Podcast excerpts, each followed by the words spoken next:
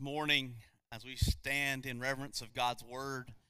Um, this morning's text will come from Deuteronomy uh, chapter 6, 4 through 9. It'll be here on the screen as well. Deuteronomy 6. I said 4 through 9, but it's actually 1 through 8. I have no idea why I said 6. I have no idea. I must have looked at some numbers somewhere. Um, but it's Deuteronomy 6, 1 through 8. And it says there in our word this morning.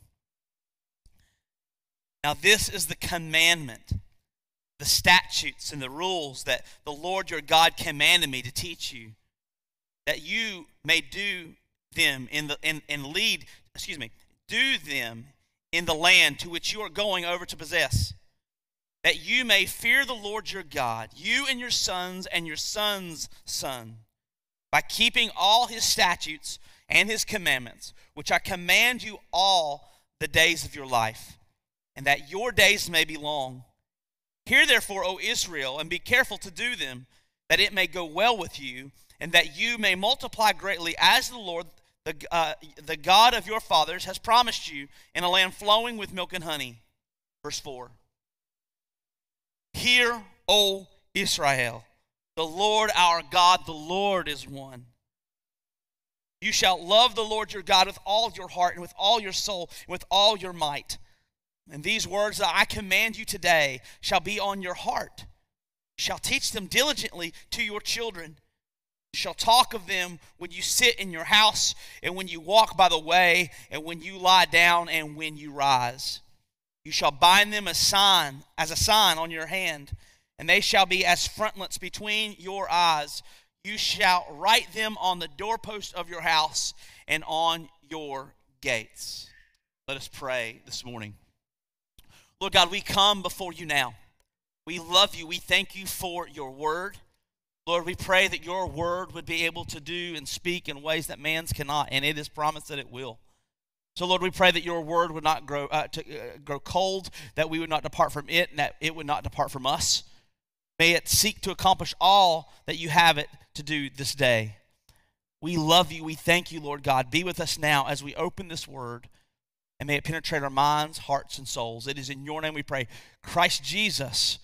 Amen. Amen. You may be seated this morning. Men, happy Father's Day. There you go. Now, moms, remember what I told you? I know. I told you you didn't get gypped on Mother's Day. Okay. Next year, I'm coming after. I'm coming to encourage you guys. Okay. And next year, the dads will just be like chop liver. Okay. We'll have to. We'll just have something else for them. We'll do this every once in a while. It's sporadic. Today, however, is a day that we celebrate our fathers. And we want to do so in this room. Now, listen, before I get started, I had a video that I wanted to show you um, from the 1992 Barcelona Olympics. It was a glorious video. It had beautiful music in the background. It would have pulled your heartstrings and made you cry if you're Kyle Schiff. All right? And, and then I had it it was gonna I was gonna post it and show it to you. That's my introduction. And then Scott came up to me and says, you know, that's against the law. and there's some steps with it too. Something about YouTube likes to get their money. Did y'all know that? So I'm not showing the video, Scott. But what I will do is I'll explain uh, what this scene is. I've always, if you if you get a chance, you can look it up. Not not in church. Don't do it right now. Go home and watch it today by an athlete by the name of Derek Redmond. And I believe uh, Derek Redmond, I believe, ran the 400. I can't remember what race it really actually was. But in qualifiers, Derek Redmond in the 1992 uh, Barcelona Olympics for America took off running. He was doing fairly well in the race when all of a sudden, as he goes around the last turn, turn three and four, if you're in track, that's right there between, right there in the middle there, and he pops his hamstring it just snaps. And you see him in the video, he grabs the back, uh, his hamstring, and he goes to the ground. The, ra- the race continues on. He's there on the, the track. He gets up and he begins to basically limp and hobble as to finish the race. Pain is all over his face. He's now in tears holding this. Now, people are coming up to help him, and all of a sudden, in the background, you see uh, this man, this older gentleman and he's like literally like kind of in the faces of the people in the, and he's just pushing people back. Security is there to keep back this man from getting to the field.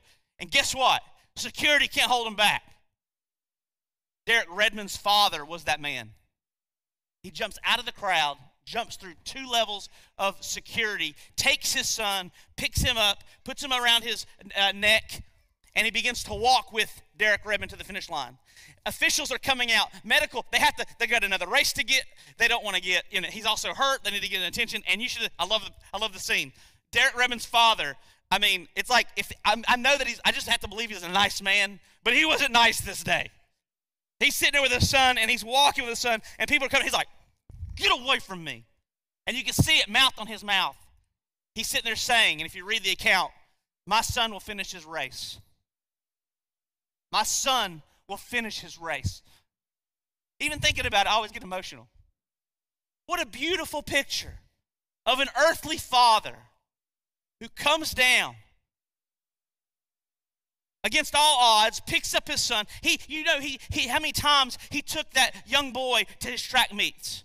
How much time and energy raising this young man? To see him come to the pinnacle of all that he has worked for, and he falls short, only for his father to pick him up and run the race with him to completion. To me, the visual picture is a beautiful picture, and it's an earthly one of the Father in heaven in whom we serve. Amen? It is a beautiful picture. However, if we're honest, maybe some of you, how many of you have a perfect father? Raise your hand if you do. I'm glad. I'm, so glad because I was about to like, I was about to just quit everything I do and just follow this man, right? We do, listen, we do not have perfect fathers here. Some of you may have less than perfect fathers. You know what I mean by that? fathers who weren't present, maybe fathers who didn't show up. Maybe there's fathers who have done uh, inexplicably horrible things to you. And as I look at that picture of the 1992 Barcelona Olympics, all I can stop to think is we have a father who is better and greater than any earthly father we could possibly imagine. And what I love about the Father in heaven is he comes the whole way for his children. He comes the entire distance. Sadly, in our culture, fatherhood and masculinity as a whole are under attack. I don't know if you knew that. And are continually being marginalized. Gone are the examples of the fathers that we used to have on uh, television, on many sitcoms in America. Some of you know who these are. I'm doing my clicky thing because I, I was scared that if I told Madison, hey, do that one family, she'd be like, who are they? Right? She, she's a teenager. She don't know who these black and white folks are. She's like, I didn't know TV ever came in black and white. Right? If you remember, Leave It to Beaver, the father from the Donna Reed show. One of my favorites is Andy Griffith, right? Now, I'm not speaking to the society in which they lived. I'm not pointing back to a time of social construct. What I am pointing to, and what I do want to uh, uh make, make mention of, is how these fathers worked, and they came home, and if you always know in the show, they always showed up, didn't they? They were always there for their children. They were there to take seriously the responsibility and the role of being a dad, to being a husband in the home. As time went on, we, we had that in the early, uh, the early stages of American television. Back into the 80s, which I remember watching, men who were often, as in resolve, they were strong, they were sacrificial, they were decisive, always a source of advice, and who were there. They were present. You all, whether it be back in the, black and white day or even even in early 80s, they were present. No longer do we see fathers that were represented in sitcoms like The Cosby Show, Dr. Huxtable, Family Ties, Growing Pains, maybe even in Full House. America once understood the importance of the father. By the late 80s and early 90s, something began to happen within our own culture at that time. Gone were the days of Leave It to Beaver. Gone were the days of, of, of Donna Reed show. Gone were the days of Dr. Huxtable from The Cosby Show. And in came a new breed of father in American television and culture. We got Homer Simpson. We got Married with Children. We got the Roseanne Barr show, which their fathers, if you remember watching those, and I grew up watching those, by the late 1980s, our culture had grown so tired. Maybe we progressed, we, we, we got past that which we thought was corny or syrupy stuff when it comes to dads. And with these shows, the war on men was being waged. And many of these shows, they betray the portrayal of a modern American father, and it still continues today, is of a man who is a bumbling, selfish idiot, hardly ever present. Whatever you want to do, honey. Bad advice. Just a massive mess up. But in the 80s and early 90s, even though this looked harm, harmless enough, we laughed about it, we gawked at it. Many probably at this point in time, we found ourselves entertained by it because we either had a father like that or we knew many who were like that anyway. He was a good character. Now, I believe that now, in those days, something was happening of entertainment value, but I believe today something even more sinister is going on for the soul of the father and the man specifically in America. I was reading, I was reading uh, a New York Times uh, article, a New York Times article on August the 24th. Now listen to this, listen to this date 2012. 2012. That's, that's now we've got some, that's almost, that's over, it's a decade ago. And the title of the, the, uh, the article was Men Who Needs Them? Men who needs them. I want to kind of show you, I'm going to still a little bit, I'm going to quote from that article.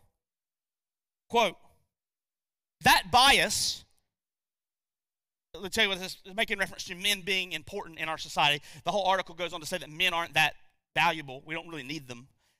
Quote, that bias, however, is becoming harder to sustain, meaning we need men, as men become less relevant to both reproduction and parenting. Women aren't just becoming man's equal. It's increasingly clear that mankind itself is a gross misnomer. Ultimately, the question is does mankind really need men at all?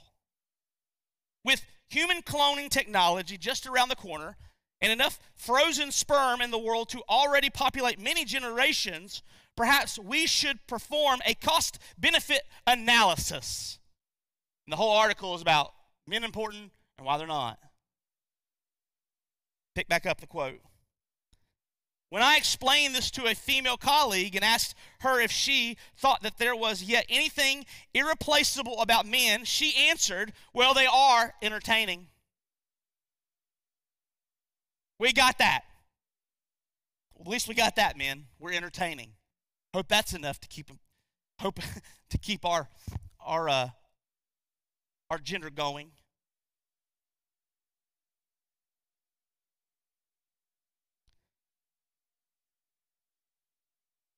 We are there to be laughed at and no longer taken seriously. And our culture continually says so much to you men in this room who whether you're a grandfather or a young father or specifically you young men in the in the room who are college age in high school listen to me. The world is telling you every day that you're not that important. And i'm going to tell you something right now. It is an absolute biblical lie. That is a lie biblically speaking honestly, I would say to you that our culture can't be farther from the truth in that reality. We'll be looking at that here in a little bit.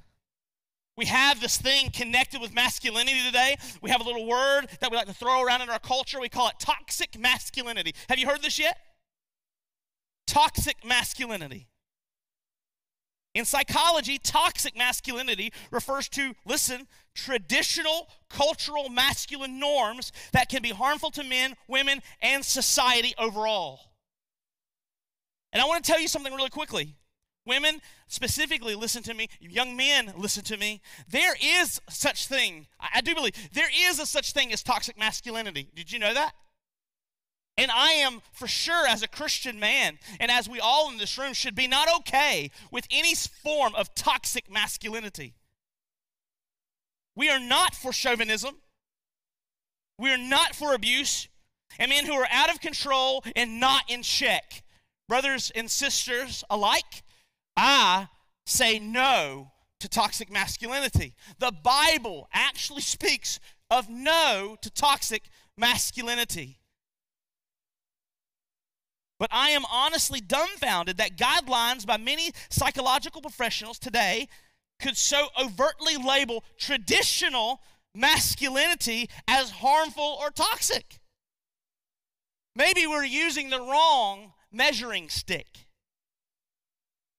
Instead of challenging the negatives, which I'm saying, let's do that. Let's do more of that in our culture. Let's do that. I mean, have you saw the SBC report that we had a couple weeks ago, and months ago, right? Let's do more of holding that toxic masculinity in check. How about it? Let's do it.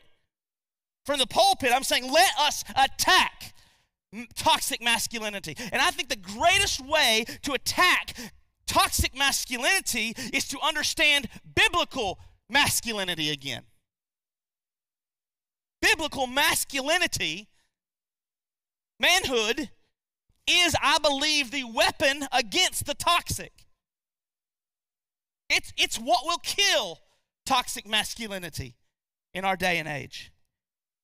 But our culture today has thrown out the baby with the bathwater. Sadly, brothers and sisters, even in the church today, men are buying into these lies.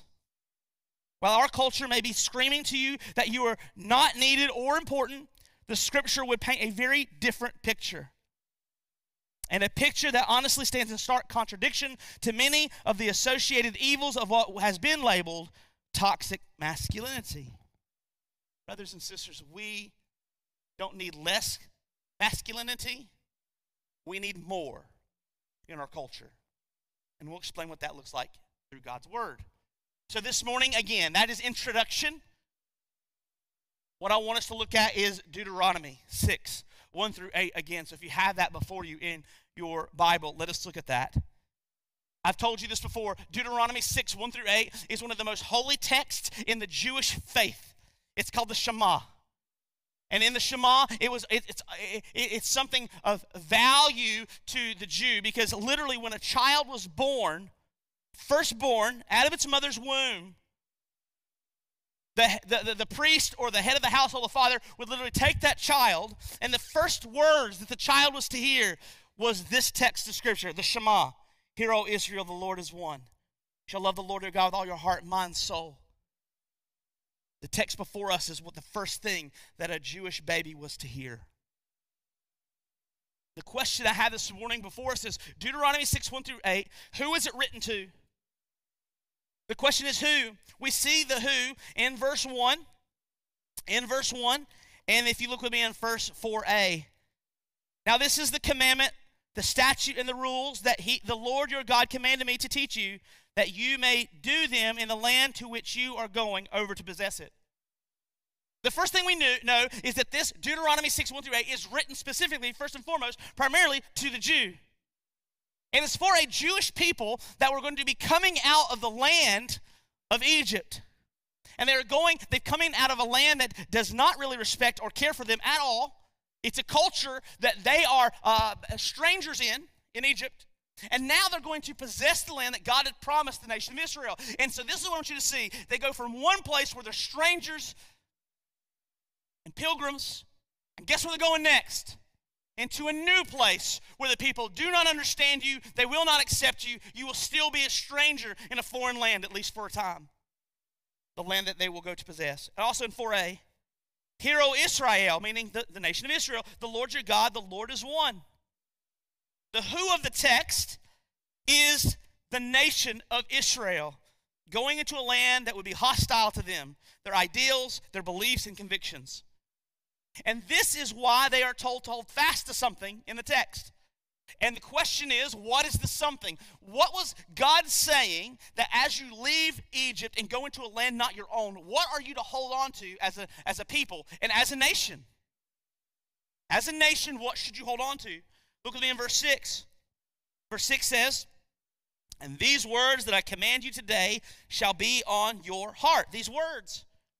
Verse 1 says it even more explicitly. Now, this is the commandment, the statutes, and the rules that the Lord your God commanded me to teach you, that you may do them in the land to which you're going over to possess it.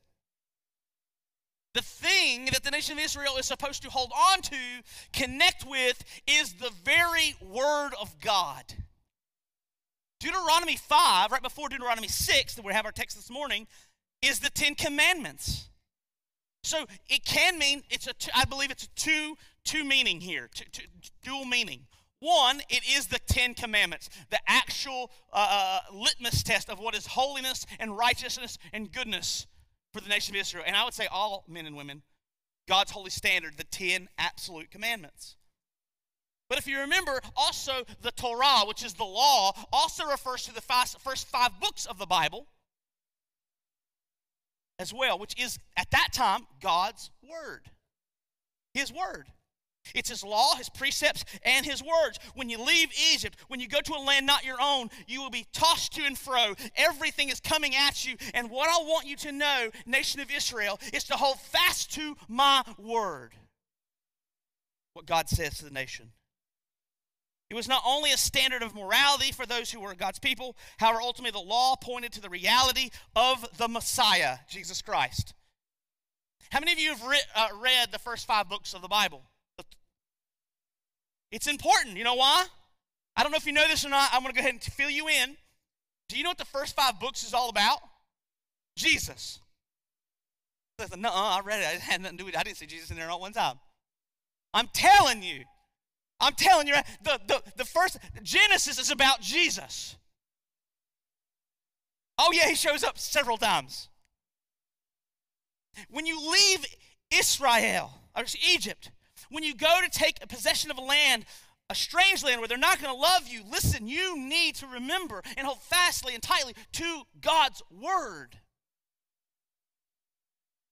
While this may have been written to a specific group, the text has massive practical implications, yes, listen, for us in this room here in the 21st century today as well. You see, we are living in a hostile land. Hello. Brothers and sisters, did you wake up today and realize that you are no longer in Jerusalem? You never were. I'm just saying it's not gotten too peaceful for us, has it? And it's growing more and more contentious and hostile to the ideas of the family, God's Word, the gospel, we're growing more and more in a land not our own. While the Jews had the law to point them to Christ, morality, yes, and truth, we, God's people today, have His complete Word, the Bible, and His Spirit that causes us to remember Christ in the gospel today. So I would say, who? The nation of Israel at a specific time but I would also say that this text is for who? Verse 2 that you may fear the Lord your God, you and your son and your son's son, by keeping, by keeping all his statutes and his commandments, which I commanded you all the days of your life, and that your days may be long. Not only is it for the nation of Israel, a specific people at a specific time, it is also, listen to me, it's a multi generational command. It's given to fathers specifically. Men in the room, listen. Deuteronomy 6, 1 through 8 is one of those passages that you can put in your back pocket and know that it was made for you. That you may fear the Lord your God and your son and your son's son by keeping all his statutes and his commandments, which I command you all the days of your life, and that your days may be long. I'm reminded of the Apostle Paul as he writes in uh, Ephesians 6 4. If you can get that for me, Madison. Ephesians 6 4. Fathers, do not provoke your children to anger, but bring them up in the discipline and the instruction of the Lord. Fathers. Fathers. In other words, fathers, your instruction and duty does not cease the moment you help conceive a child. No, children can still make children. Fatherhood starts in the womb. How will you show up? It does not end when your children are out of diapers, when they get their driver's license, graduate from high school or college, when they get married, or when they have their own children. The task of discipling your children and your grandchildren is a task that shall follow you, all of us. Men, listen to me. It shall follow you till your grave. God has a design and a purpose for men. Let me say it again God has a purpose and a design for men. And if you're like me, I don't know about many of your testimonies how you came to know Christ or your family dynamic, but I'll tell you this I have four children that I don't deserve. And I was a man in my own testimony and the way in which I came to Christ, I should be a dead man, literally, physically, in the grave. Almost 25 years later from that moment, I look around and I see that God has blessed me and my household, me and my wife, with four great and wonderful children, of which I don't deserve to be even called their father. They are a blessing, they are a gift. Sometimes, even me in 21st century America forget the blessing and the gift that I have to be called a father. It's an honor. There are men in this room who you, you can't call yourself a father in the traditional sense, in the sense that maybe having difficulties having children. Hey, listen, how will you be a spiritual father to those in this room or outside of this room who need someone? My, my son is at a certain age, at 15 and younger. We go out sometimes and we play basketball or we'll do something and just see some of these young men, young boys that come and, hey, can I play? They're not there with their dad. Not saying that their dads are horrible, whatever. But see, I'm trying to say, like, what I'm saying is you, you meet some of these kids, these young men specifically, and girls. And if I just, as a dad, as a person, I'm 41 years old, if I just ask them how they're doing, I become like their best friend. They're so desperate for some type of attention. Physical fathers, biological fathers in this room, listen.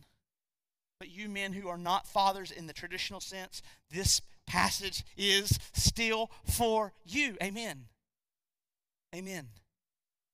Men, what is your legacy this morning? What will outlive you in the lives of your children? They are the greatest investment you can possibly invest. That means your time, energy, yeah, money, but time. What truly makes us men in this room? Is it your love of a favorite football team, baseball, or basketball team? Golden State Warriors are champions again. That's my team. I don't know if you know that. Steph Curry, MVP, finals MVP, legacy, sealed. Amen. But is this what makes me a man? Is this what defines my masculinity? You know me, when I go this, it means no. Is it my hobbies? Is it your hobbies? Is it hunting? Is it fishing? Is it crossword puzzles? If that's you, if that's your manliness, is what you do? Is it shooting guns and making things blow up? Oh, he's a real man's man. Listen, I like all that stuff. I get all that. I think we should be able to probably impart that into some young men. That's a good thing. That's not toxic masculinity. That's what I call masculinity. But, brothers, listen to me. Well, Kyle, I don't go hunting and I don't like camping and I don't blow stuff up. I guess I'm not a man. Not true. That is not the definition of anything that the Bible ever depicts as what's manly and not manly. Did y'all know that? Can I just say that from the pulpit? Can I just be a man who likes hunting and thinks that everybody should blow stuff up? To tell you men that that's not the definition of what it means to be a man? I know a lot of people who like hunting and blowing stuff up who are failing at manhood. Is it your love of self and pleasure? What can I get out of this thing? What can I, me, me, me? The me monster of oftentimes we see depicted in, in our culture when it comes to men? Or will it be a knowledge of Christ and an example you left behind of one who loved them, including mom, their mom, in the gospel of Jesus Christ? This is what it truly means to be a man. I remember speaking at a men's conference a couple years back in Iowa, and there was about, I don't, between probably about six to eight hundred men that were there. I can't remember the number, but it was up there. And I was the speaker at the men's uh, conference or the men's uh, weekend. And I remember when I stood up to all the men, I did something different than they had actually ex- been exposed to or saw. I don't know about you, but I don't like fake stuff. I don't do really good with like cheesy, fake, and I'm going to put on a show kind of thing. That's not who I am. I get in trouble on the other end of that because I'm too honest, possibly. But I just don't I don't deal with fake. I don't like cheese very often. And I know that as a man going to conference after conference, what do we do as men sometimes? I think everybody means well. They have a guy come up and they're like, hey, hey, men, oh, I got a flannel t-shirt, I got a flannel on, and I kill things. And, and, and it's this like hyper, hyper masculine kind of like I was in the army, I was a, I was a police officer, I played football. I, we, we mean well, we mean well. My brothers and sisters, listen to me once again. That is not the definition of a man. Just because you were able to kick a football or run it into a touchdown and said, I love Jesus sprinkled in there, or they, that's not the, necessarily what it means to be a man. How many times I went to so many conferences with this hyper, hyper, this issue. I knew men in the room who did not grow up with fathers, who I think probably sat there sometimes and wonder, Am I a real man? I don't shoot anything, I don't hunt. Got one of my friends in the church literally who didn't have a father growing up. He did none of those things. I took him hunting once, it, and I, I'm surprised he even lived. That is not what made him a man. But I watched him at the conference, and you just see this like, I'm not that kind of a man. Speaking at that men's conference, I, I just prayed really hard, desperately, how God, how should I approach these men? I believe that they probably did ask me to be a speaker because I was in the military. I actually did like hunting, and I was a believer. I was a pastor. I don't know if that was the only reasons, but I think everything fit the box. As I stood up in front of that group of men the first night when they invited, invited me up to speak, my kids are, Elijah at least can be a testament to this. He was there. And don't y'all start laughing at me. The first thing I did when I showed up, what do you think I started doing? That's exactly right. I hate all y'all.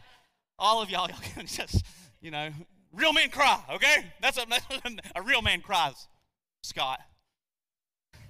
It's not blowing up stuff, it's crying, right? I walked up to those group of men and I said, This weekend, I will come to you as a broken man, probably speaking to many broken men and I'm not going to be a hyperinflated self of egotism or manliness or masculinity. All I'm going to do is come to you in weakness and trembling, as the Apostle Paul said. I beseech ye, brethren. I beg ye, brethren. When you see when Paul writes that in the in, in the in the epistles, he is literally a weeping puddle of a mass of just begging people to listen. So I came to those men and said, I beg every one of you this weekend to listen to what I have to say. I beg you. I beg you. And you know what? It worked. Because no one had ever came to them that it was a man and begged to be heard on a weekend. I beg you men to listen. Verse 5. You shall love the Lord your God with all your heart, with all your soul, with all your might. The word heart here in verse 5 is labab.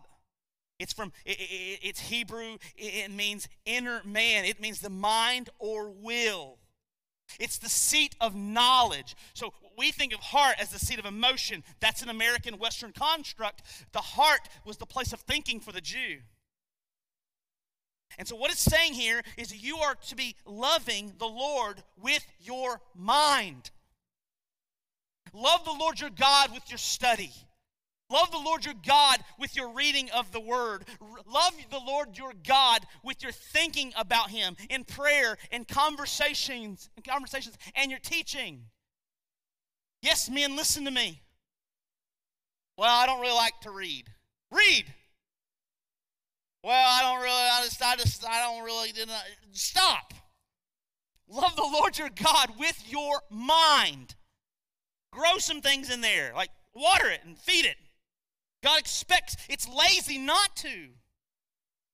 Love the Lord your God with your mind. Do not see us engaging, I mean, let the world see us engaging in deep study and desire and knowledge of God. I want to know who He is. I want, I want people to see that I need to know more. I desire to know all I can about God, the gospel, and His Word.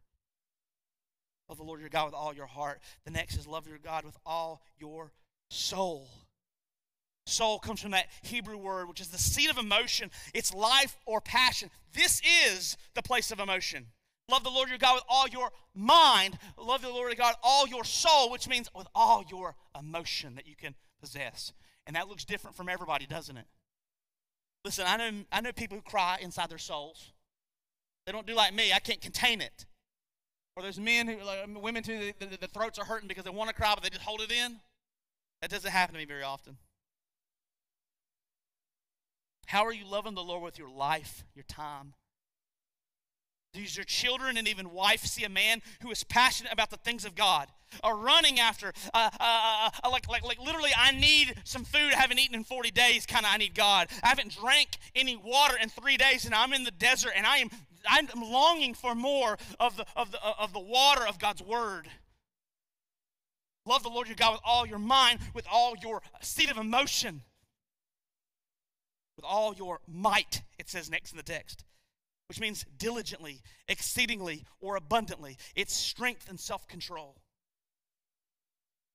Fathers, do your children, do our children see us loving and living for Christ in importance above anything else and everything else. Not saying that these other things are bad. However, if we are fathers, have, have, have we taught little Billy or Sally to keep his or her eye on the ball? And if we do that, and yet we do a lousy job at teaching him or her to keep their eyes on Christ, then we have failed as fathers. Keep your eye on the prize.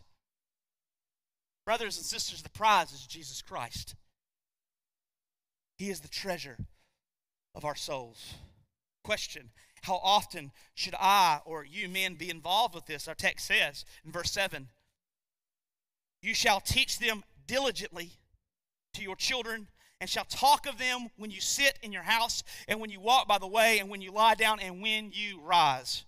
Diligently means constant in effort to accomplish something. It means that we're, we're actively doing this. We're not perfect, but we, we, we seek to do this as a character of what it means to be a father. It says, talk of them. Now, in order to talk of them, you have to do something with your mouth, men. Guess what that means? Open it and say something. Men, sometimes men are characterized as the worst who don't share or talk about hardly anything. You talk about football, you get them talking. You talk about hunting, you get them talking. Talking about Christ, His Word, the gospel, parenting, wives, and watch them go crickets. in that moment, you're maybe be, you're passionate of the wrong things. And if anything, you have them in, in the wrong order. I love hunting. Trust me, you want to talk about hunting? Let's get talk. I'm 25 hours of talking of hunting. But I love talking about Jesus a whole lot more. A whole lot more. It says talk to them, which means men, you have to be committed to dialogue opening your mouth and talking with your children, maybe even talking with your wives.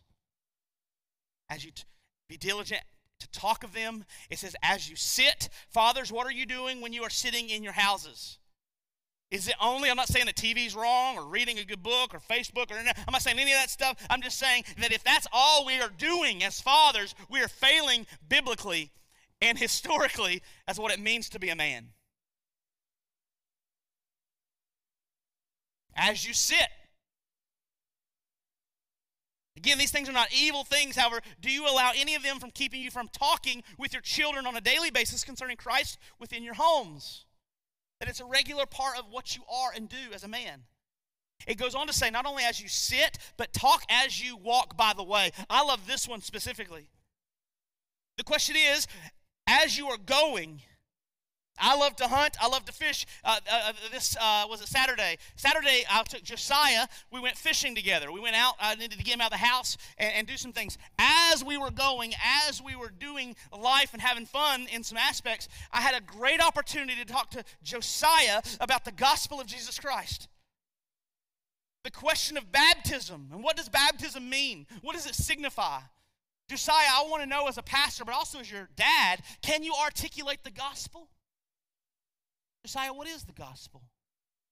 He gave his answer. That is a great answer. But there are some nuances that possibly were missing in the moment. So I was filling in the nuance. Sometimes it's not a sit down. Today we're going to read a Bible verse and talk about it in 15 minutes.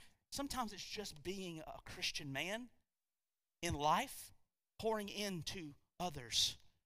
It can be in a hunting trip. It can be, a, it's, it's, it's as you are going, as you walk by the way. Goes on in the text. When you lie down and when you rise. Are you seeing a picture here, men? This is the overarching and primary task of Christian fathers. God's word does not allow for us to check out. We cannot check out as dads. Brothers, do not be complacent or silent with your children. Be there, really be there. Show up.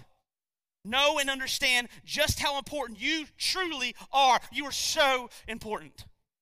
No matter what the world may be telling you, God in His Word establishes something far different and far better. Even during uh, uh, Obama's uh, presidency, they were looking at some stats and numbers about some things that were going on with criminals and criminal justice system and things, the, the, the, the, the numbers of, that were going on. And even Obama came out and said, one of the great issues that we have before us is an issue of fatherlessness. You don't roll with liberal politics, roll with that truth out of Obama's mouth. It's true. I agree with him on that. And the numbers, we're agreeing with him on that. For listen, brothers, if you are not there, if you are silent, I promise you the world will be there, and the world will teach in your place. It will be happy to take your children's hand and lead them. We must, through God's means, do so in its place. The world shall not fill our children with the truth and the hope. That is not truth and that is not hope. That is our responsibility to do. A Puritan pastor once wrote by the name of Richard Baxter. Listen to this in the 1700s. If you are ungodly and teach not your families the fear of God, nor contradict the sins of the company you're in, nor turn the stream of their vain talking, nor deal plainly about their salvation, they will take it as if you preach to them that such things are needless and that they may boldly do so as well as you. No silence is not nice, not when it comes to this. Look at me in verse 8. You shall bind them as signs on your hand and they shall be a frontlets between your eyes. God's word, the, Ten Commandments. If you see uh, when it says to bind them around your hands, that is tefillin. it, it, it is basically this little box that goes right here in, in Ju- Judaism. And, and then what it does is it wraps around with leather, and it goes around the, uh, the, the arm. And it says there that in there is the law of God. It's the Shema. This holy text is placed there upon the, the hands. I don't know if you've ever seen uh, the Jews who have that little box that goes right here in their, in their, their, in their forehead. That is the phylactery. And in the phylactery, the same thing, the law of God, the Shema, the holy text that we have before us, is there. And he says, You shall bind them to your hands and your heads. And that's the reason why they do that. I think of something else that goes on my hand a wedding ring. Some people may have, you know, when, you, when you're about to forget something, you know, some people, they, whether they, they tie a little, they tie something around their, their finger. Have you seen that? Try to remember the things that they can't remember. Some people get a tattoo in the place of rings or. Listen, it's to remind us of something that we promised to, something that we want to keep and remember. Tie God's word to your hands as a remembrance tie them to the, the frontlets of your face, basically, before you. When you look out into the world, as you see the world through the eyes that are human, may it be done so through the, eye, through the, um, the prism of God's word. Tie them to your frontlets. Write on doorposts, it says in the text, and on the gates. This is because our example is just as important as what we say. This is the out there's of being a believer. When you leave your house, Write them to remind you. When you leave your gate to go out into the world, remind yourself of why you're leaving and how you're to come back. Your responsibility as Christian fathers and men, specifically just men, does not stop at bringing your children to church. It doesn't. It's not allowing your youth minister or pastor to teach your children alone.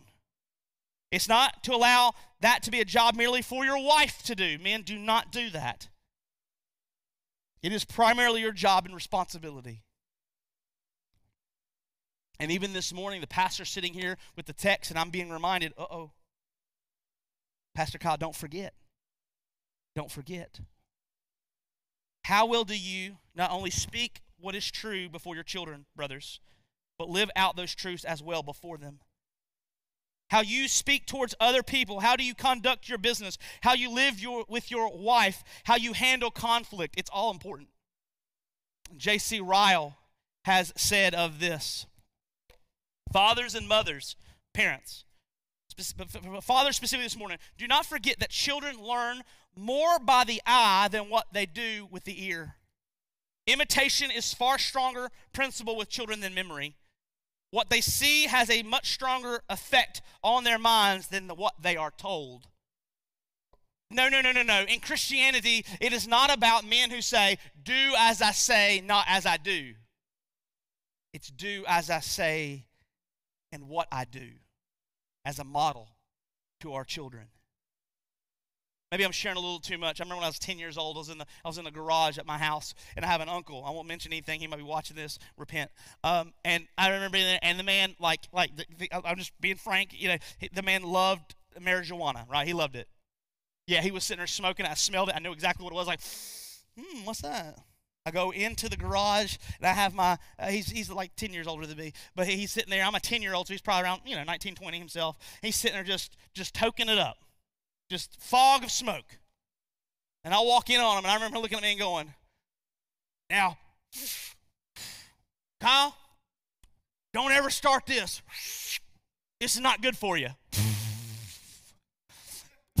As a 10 year old, I'm going, Well, first off, I'm sold because I'm looking at you and I'm not going to ever do that again. Like, if, if he is the poster child of what marijuana does, then I don't want it, right? So it worked in that sense. But can you imagine if we as fathers are constantly looking at our kids? And I know, like I said, maybe the illustration isn't rolling real well, but the fact is, is don't do this. Words. But what does dad do? They will learn from what you do far greater, possibly, than what you teach. Let's make sure that neither of those contradict each other. Now, I'm going to do something in closing today. I thought about all the ways in which I can conclude, and I love a picture in history. How many of you ever heard of the missionary John G. Paton? He went to the New Hebrides Islands, sold everything he had. He literally took a coffin with him, filled it up with all his belongings in a coffin because he was never to return. That's his thought. He's never going to return. There's some really wonderful accounts of his missionary journey, but what I don't want to talk about him today. I want to talk to you about his dad, real quick in closing. There was a small room. John G. Paton, as I was reading his autobiography, he talks about his father a great deal in a section of his autobiography. There was a small room, the closet, where his father would go to pray. And as a rule, after each meal, the 11 children, he was one of 11 kids. Hello. Knew it, and they reverenced the spot and learned something profound about God. The impact of John Paton was immense because of his father. And I want to read you a quote, page 8 from that section. Though everything else in religion were by some unthinkable cat- catastrophe to be swept out of memory, were blotted from my understanding, my soul would wander back to those early scenes and shut itself up once again in the sanctuary closet of my father. And hearing still the echoes of those cries to God, would hurl back all doubt with a victorious appeal. He walked with God. Why may not I? He said of his dad. Page 21, he picks up and says, How much my father's prayers at this time impressed me, I came never I can never explain, nor could any stranger understand. When on his knees and all of us kneeling around him in family worship, he poured out his soul with tears for the conversion of the heathen world to the service of Jesus and for every personal and domestic need, we all felt as if in the presence of the living Savior and learned to know and to love Him as our divine friend because of His Father. One scene best capture the depth of love between John and his father and the power of the impact of John's life, of an uncompromising courage and purity of a man. The time came for the young Paton to leave home and go to Glasgow to attend divinity school and become a city missionary in his early 20s. From his hometown of Torthorwald to the train station of Kilmarnock was a 40 mile walk. 40 years later, 40 years later, from that moment that he was leaving to go to seminary, to go to the New Hebrides Islands, to never see his father ever again, he wrote of this of his father. And this is where I want to end. I quote My dear father walked with me the first six miles of the way. He, his counsels and tears and heavenly conversation on that parting journey are fresh in my heart as if it had been but yesterday. It's 40 years later. And tears are on my cheek as I freely now, as then. Whenever memory steals me away to the scene. For the last half mile or so, we walked on together in almost unbroken silence.